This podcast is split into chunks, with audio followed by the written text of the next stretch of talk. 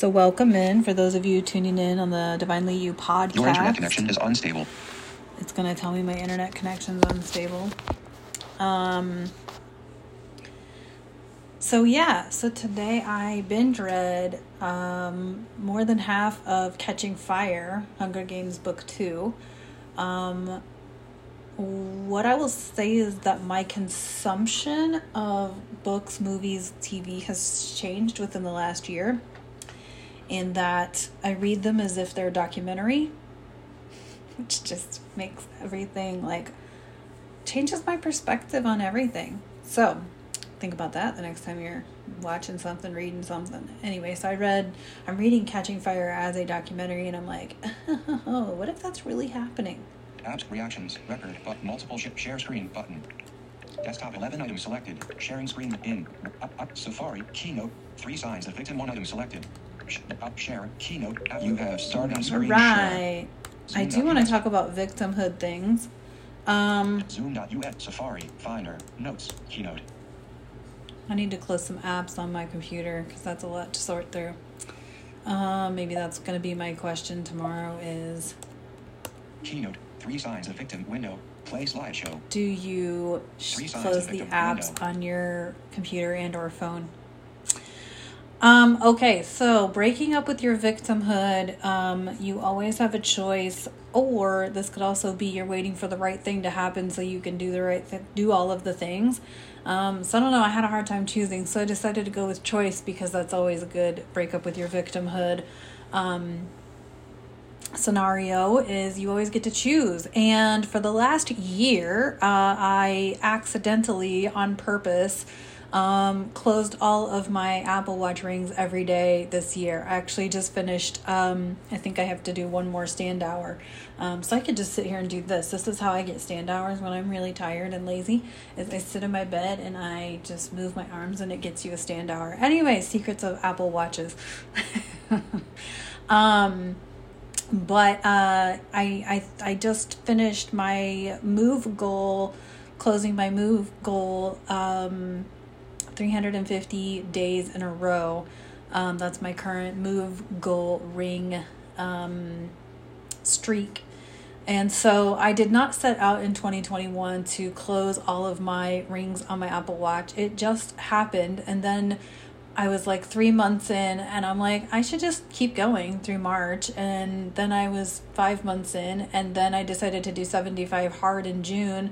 That made it even easier to close the rings.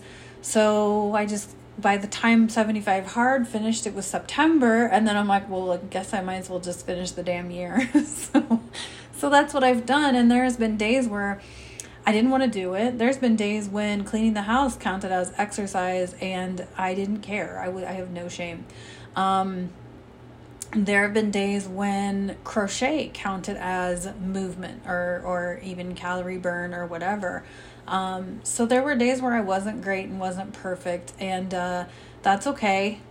But I also had days where I had to say no to friends wanting to hang out or wanting to talk on the phone or whatever it was, or I had to, especially during 75 Hard, it was I had to bring my food to places because, I couldn't do whatever takeout they were doing. And those are the things that are about choice, right? Or there were days when I was in virtual retreats and I still managed to get it all done. But it was always about choice. And this is where I get to drive it home. You're saying that you don't have time to exercise or food prep or whatever, that is your victimhood. That is you being a victim and you not wanting to say, I have to do this. Especially during 75 Hard, my friends all knew what I was up to. Most of them were very supportive and very encouraging. I had one friend who basically and I ignored him because, he's not a healthy person. So always consider the source when you're getting advice from people. Because I think I had one friend who said, your summer's going to suck, because in June was when I decided to do no added sugar. And of course, 75 Hard was drink a gallon of water and no alcohol, no cheats for 75 days. So yes, pretty much all summer, I didn't drink alcohol or have cheat meals or anything. And to be honest with you, as dry as the summers are here, it didn't really bother me to not drink alcohol for the summer, because you can wake up hungover here with just not drinking water. Because it's Arizona. So it wasn't challenging for me to not drink alcohol. It was challenging a few times to drink that much water, but I dealt with it. But always consider the source when you're getting advice from friends, right? Like if there's one friend who's like, your summer's going to suck, or, oh my gosh, what are you doing? Look at that friend and be like, oh, but he's also, type 2 diabetic, and he's this, that, and the other thing. So, or he or she, whoever, whatever it is for you. But always look at that friend and be like, would you really take advice from them? And you can still love them and be friends with them. I'm still friends with this guy. He's no problem, but I'm not going to take health advice from him. So anyway, that's a little bit off track. But so my point in all of this is you get to choose to say no to people. And even when you explain to them why, they get to choose to honor you and respect you and all of that.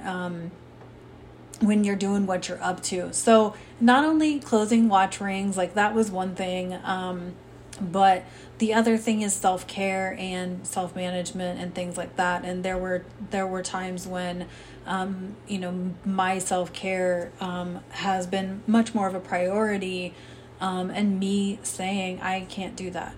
If I have friends who want to go out late at night, dude, I can't. I wake up at 4 a.m. in the summers to do these morning workouts. I can't go out at 9 o'clock at night, to karaoke or whatever it is, and still get up at 4 a.m. That's not going to happen. So it's a lot of choosing to say no. It's a lot of choosing your boundaries, choosing to say no, choosing to bring your food and unapologetically doing these things for yourself. In any other way, to me, it felt like being a victim, because I intentionally chose to do these goals. Now next year, I guarantee y'all, I'm waiting for January 1. I'm going to take some time off from working out every day, and my body is really exhausted. But I've learned hell a lot from doing that this year, and knowing that there were days when I don't know how I pulled it off. Closing the rings or drinking the water or eating the right foods. There are days that I can't even explain, that I don't know how I did it, but I did it. And it got to the point where at some point during it, I was like, there's just no doubt I will get it done. Even if I don't start the workouts until 6 o'clock at night, I would get them done. And all that. So anyway, that's what I wanted to share with y'all is I did this goal, and at some point throughout all of this, I thought, breaking up with your victimhood is if you're saying you don't have time to work out, that's your choice. Because you always have time to get this done, even if it's 5 to 10 minute intervals at a time. I've had those days, for sure, where, that was the thing, 10 minutes at a time to get the workout done. Some of the 75 hard workouts, which had to be 45 minutes straight, some of those were definitely not. Some of those were pretty slow going. 45 minutes of yoga was kind of perfect on some days. But so,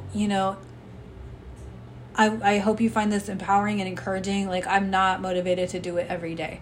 There were definitely days where I was saying, I don't fucking want to do this while I was doing it. So, so there you go. Don't be a victim to not being able to work out, or not having the time, or not having the energy, or not having the strength. Adapt the workout. I'm in the middle of a Shanti calendar, and there are days where I can't do the stuff that's on the calendar because my body hurts in one way, shape, or form. And I'm like, okay, well, I'm going to get this calendar done. It just may not be consecutively. So I will say moving to Arizona has definitely made it easier for me mentally and physically to do a goal like this.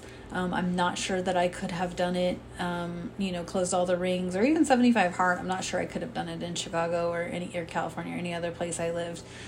So Arizona was the place probably to do it. However, had I wanted to, I probably could have done it no matter what the circumstances were. So there's all that. So there you go. I hope this brought you some clarity, brought you some maybe it made you think that you wanted to tap into doing something like this in 2022. I would love to support you if you wanted to take this on in 2022. Like if you've got a workout mission for 2022, I would love to connect with you and talk to you about that and help you to be empowered and be at choice for making that happen for yourself for next year. Take on your self-care. You get to make you the number one priority of your life, and everyone else really does get to come second. So anyway, I hope you found this to be helpful. You always get to choose. Remember that, even if you choose to be a victim, because I definitely have those moments too. So just so you don't think I'm perfect or nothing. I'm definitely not perfect. There are definitely, can I just have a moment where I can just cry about it for a second? I'm going to do it, but I need to cry about it first. And then I do it and it's done. Sometimes I cry while I'm doing it. So there you go. All right. That's all I got for y'all today. I hope you found this to be empowering, and all of the things. And let me get out of programs. Keynote has new window. Zoom out. You move focus to next window. Your image. Stop share button. You have stopped. That. And hope you guys love the podcast today. Thank you so much for tuning in, and I'll talk to y'all tomorrow.